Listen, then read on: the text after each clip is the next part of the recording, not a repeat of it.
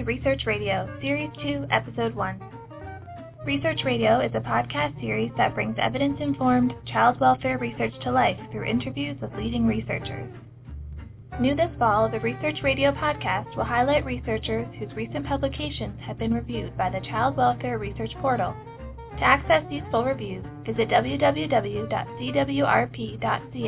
and click Research Watch.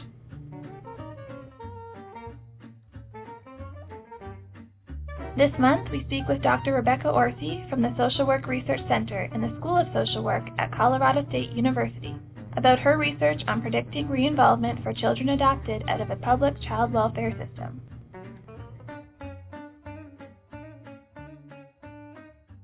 My name is Rebecca Orsi, and I'm a research scientist at the Social Work Research Center in the School of Social Work at Colorado State University and we're located in Fort Collins, Colorado, in the States, um, about 40 miles south of the Colorado-Wyoming border. And I have three full-time colleagues at the Social Work Research Center here who are also either research scientists or research associates. And then our center employs or provides internships to um, mostly graduate students in social work and human development here at Colorado State. My role at the center is really as the research methodologist and the statistician, so my own training is more in statistics and research methods rather than specifically in child maltreatment or public health.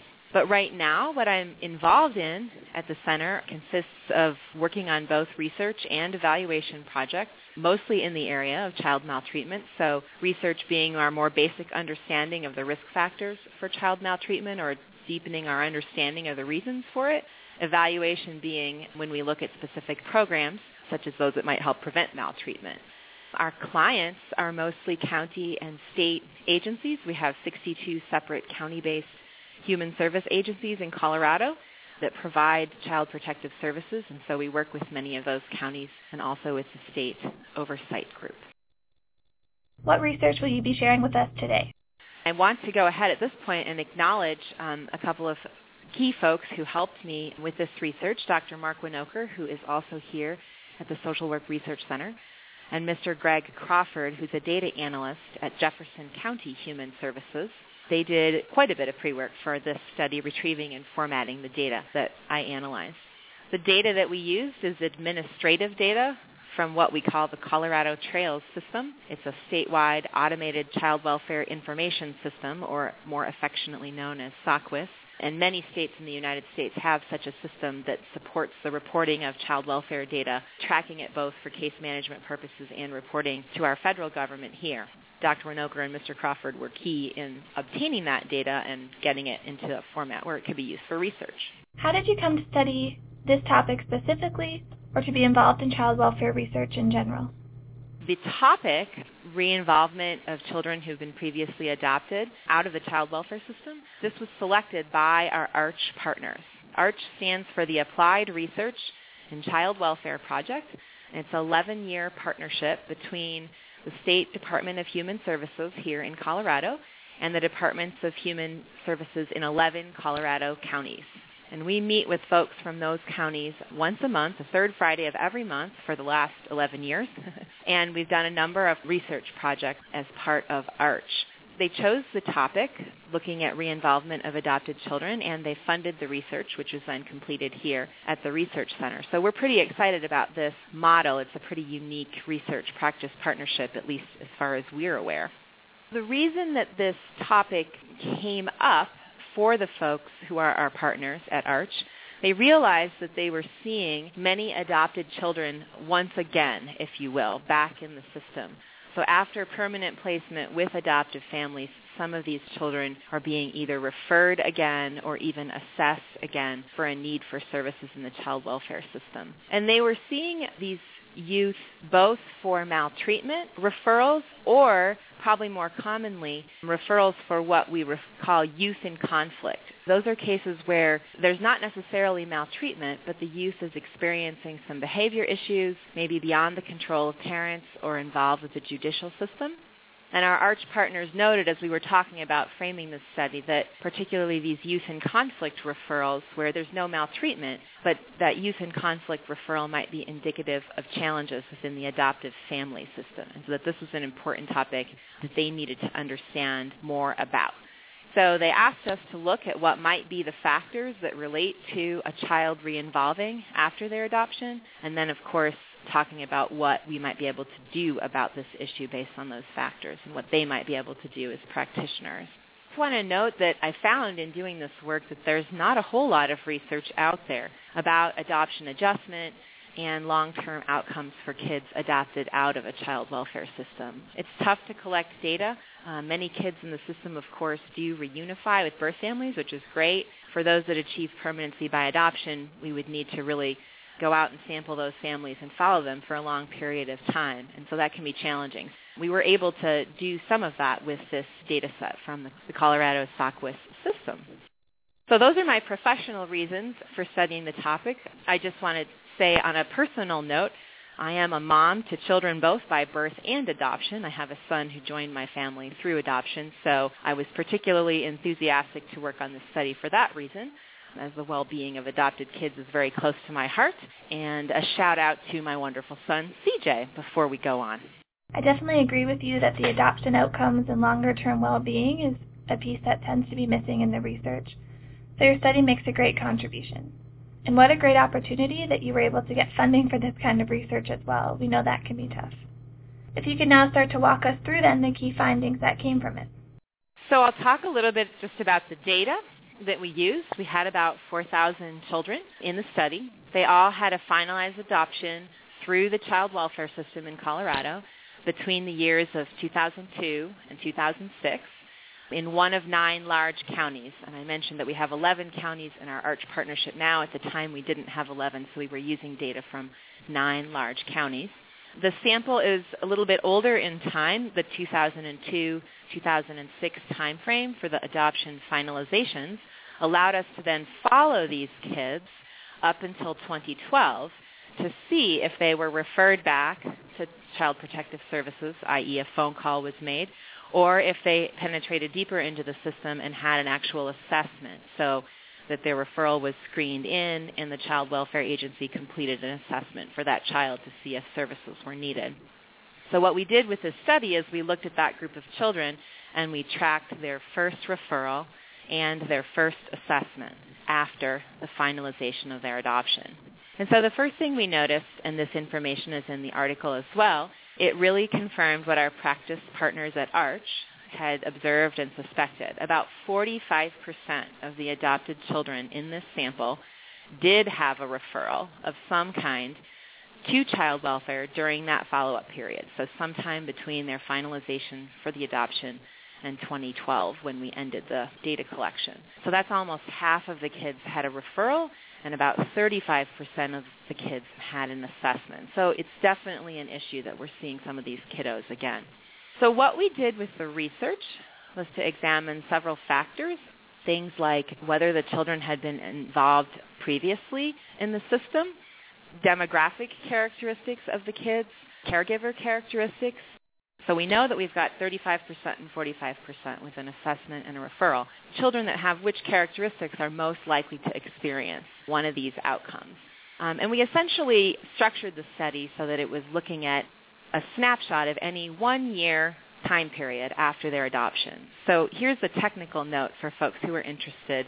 The analysis was a survival analysis, which means that it really compares a rate of referrals between two groups of children, and I'll give some examples in a minute.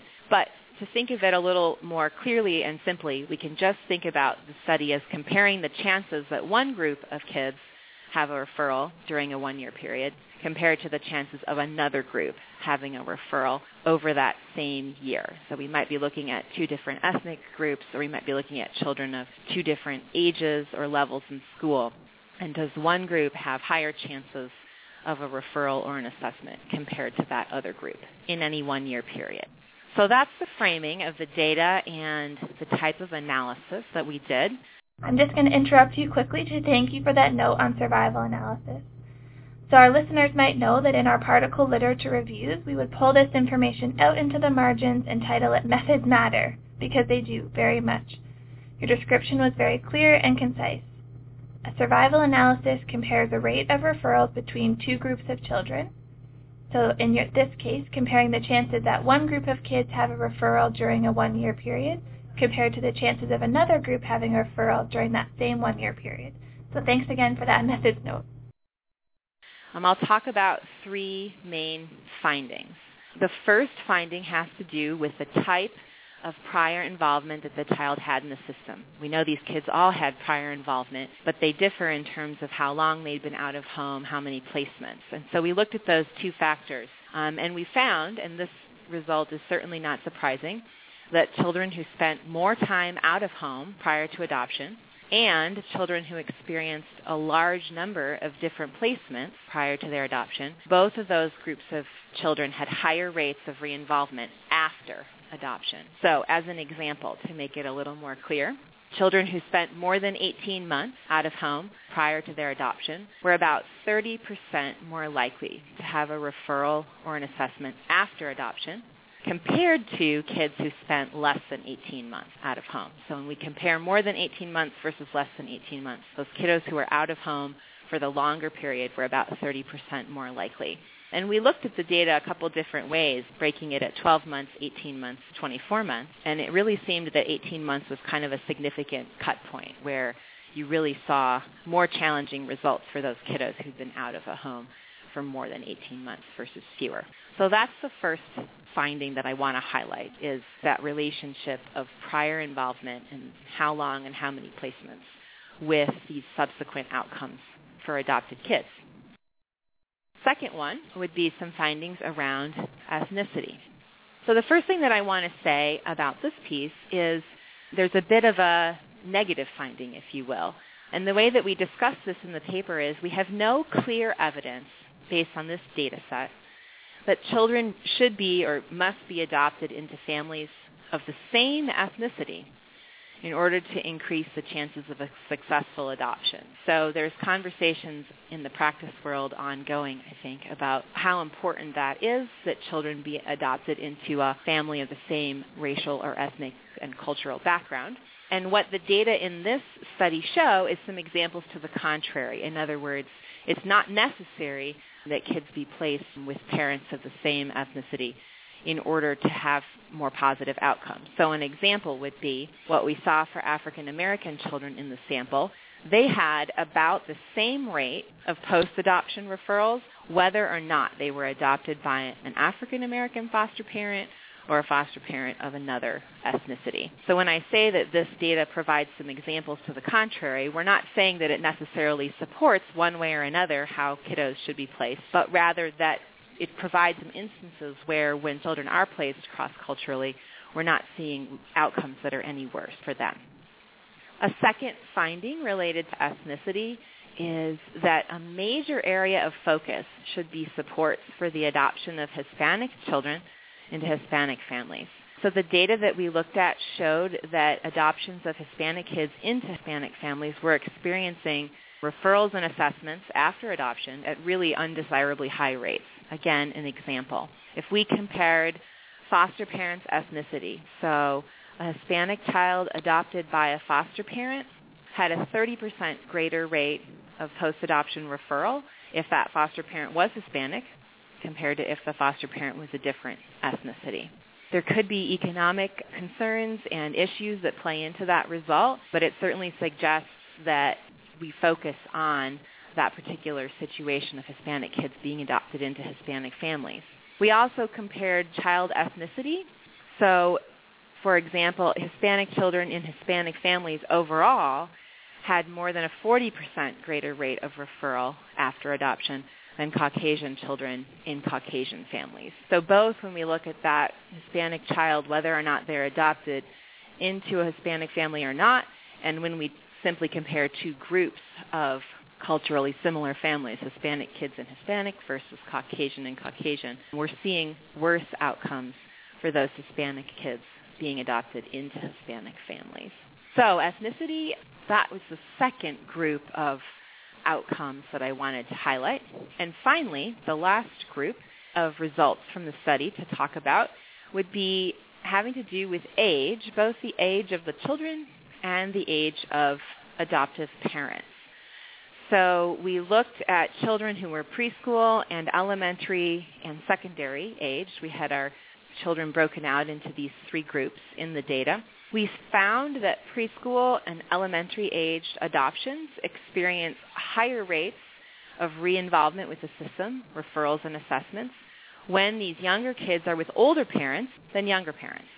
So younger kids with older parents are coming back at slightly higher rates. But the adoptions of secondary age children, so the older kids who are in middle and high school by older parents, do not experience higher rates of post-finalization involvement.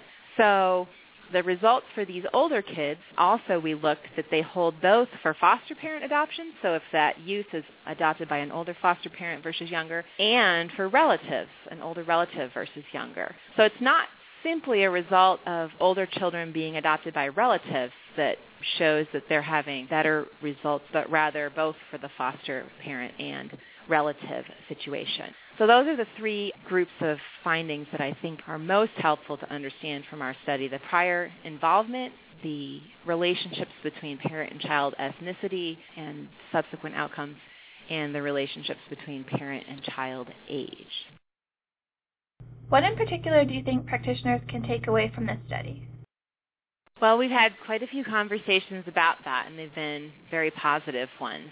So talking about, again, kind of these three areas of the findings that I just discussed, if we look at system involvement, you know, those results, I'll say, are probably not surprising. As other research has concluded, you know, it's, our study suggests that it's very beneficial that we get kiddos to permanency as quickly as we can and avoid multiple placement moves. So we've seen that in research for other types of outcomes when we're looking at behavioral outcomes, those kind of things, and just general child well-being that it's better to have less time in care, fewer moves. It also applies in these adoption situations.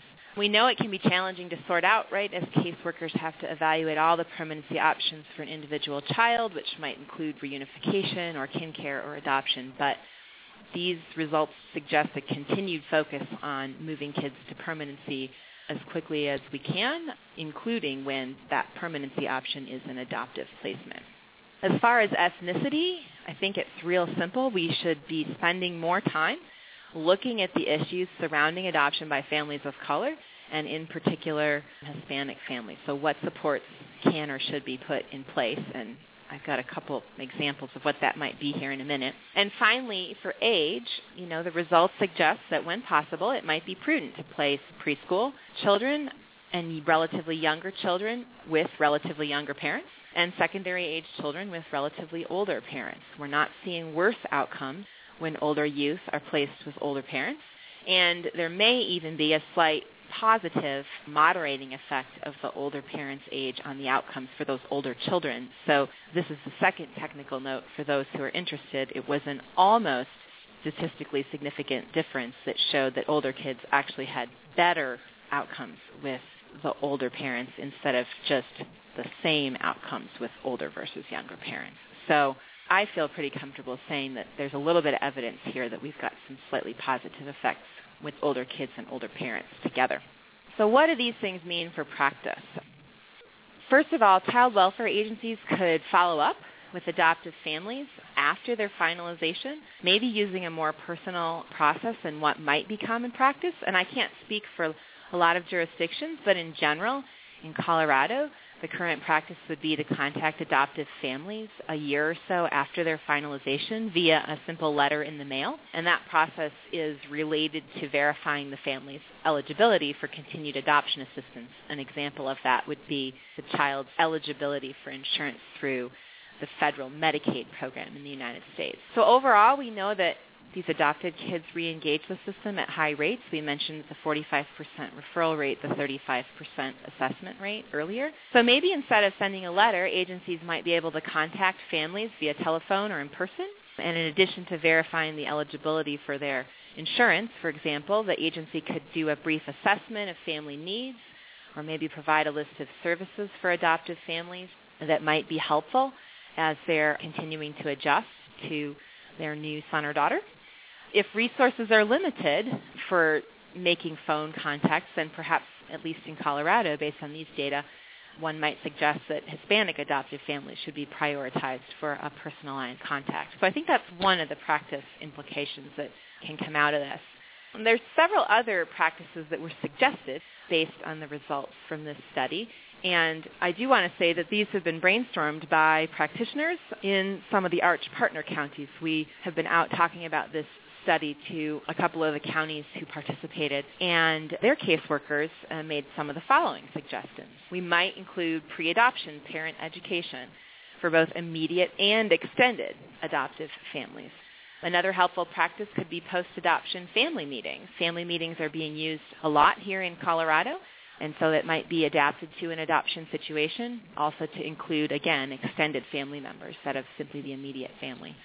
Many agencies are incorporating trauma awareness into child welfare practice. So an awareness specifically of the trauma history for adopted children could be helpful in identifying ways to resolve any challenging situations in the adoptive family. And understanding cultural connections, this I thought was a very interesting suggestion. We tend to think of cultural connections as between, you know, different ethnic groups, but for adopted children, understanding especially older children, understanding family cultural differences between a family of origin and their adoptive family could be really important for their adjustment. So simply moving from one family to another that has its own different microculture, if you will. And the input of children themselves, of course, could be very helpful in this regard. And finally, there's simply a need to hear from adoptive families about their experiences and allowing these experiences to shape practice, which gets back to what we were talking about earlier with the need for more research in this area. So I think to summarize, we would encourage folks to continue to refine practice so that kids move to permanent adoptive placements sooner rather than later. Support Hispanic foster parents and adoptive families with culturally appropriate services. Consider placing older children for adoption with older parents when possible. And consider the ideas just mentioned above from the field and from practitioners about how Child Protective Services can support its adoptive families after the finalization of that process. Those are some really great practical implications of your work, and I think that as practitioners, it's helpful to hear from other workers in the field what we can do with this research. And you've discussed a bit already with the community partnerships, but are there any other tangible ways you're aware of that your research has already affected either practice or the lives of adoptive parents and children?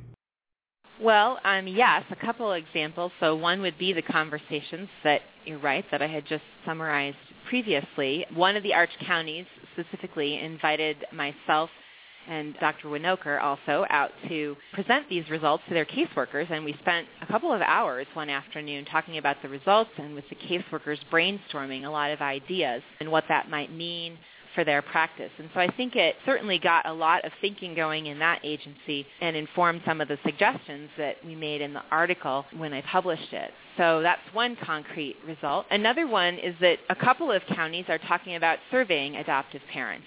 So building on that need to hear from those families specifically. So one county has already surveyed its adoptive parents and also kinship caregivers. Another is actively discussing such a survey. So the topics that could be included there are questions about whether the family is likely to contact the child welfare agency for post-adoption assistance. Do they feel comfortable coming back and, for example, contacting their caseworker again? Might ask about what health or behavior challenges the adopted child has experienced.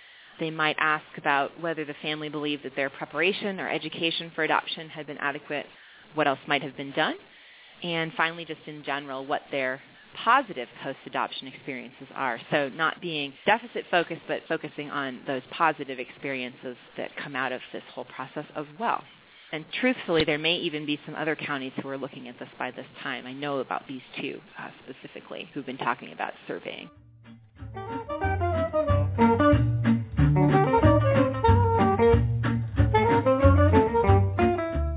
have been listening to Research Radio, Series 2, Episode 1, a conversation with Dr. Rebecca Orsi. Research Radio is produced by Practice and Research Together, a membership-based organization that promotes the understanding and use of evidence-informed practice at all levels of the child welfare system. For more information about this episode's topic, Research Radio, or Practice and Research Together, please visit www.partcanada.org. And don't forget to follow us on Twitter at PARTEIP. That's P A R T E I P. Thanks for listening.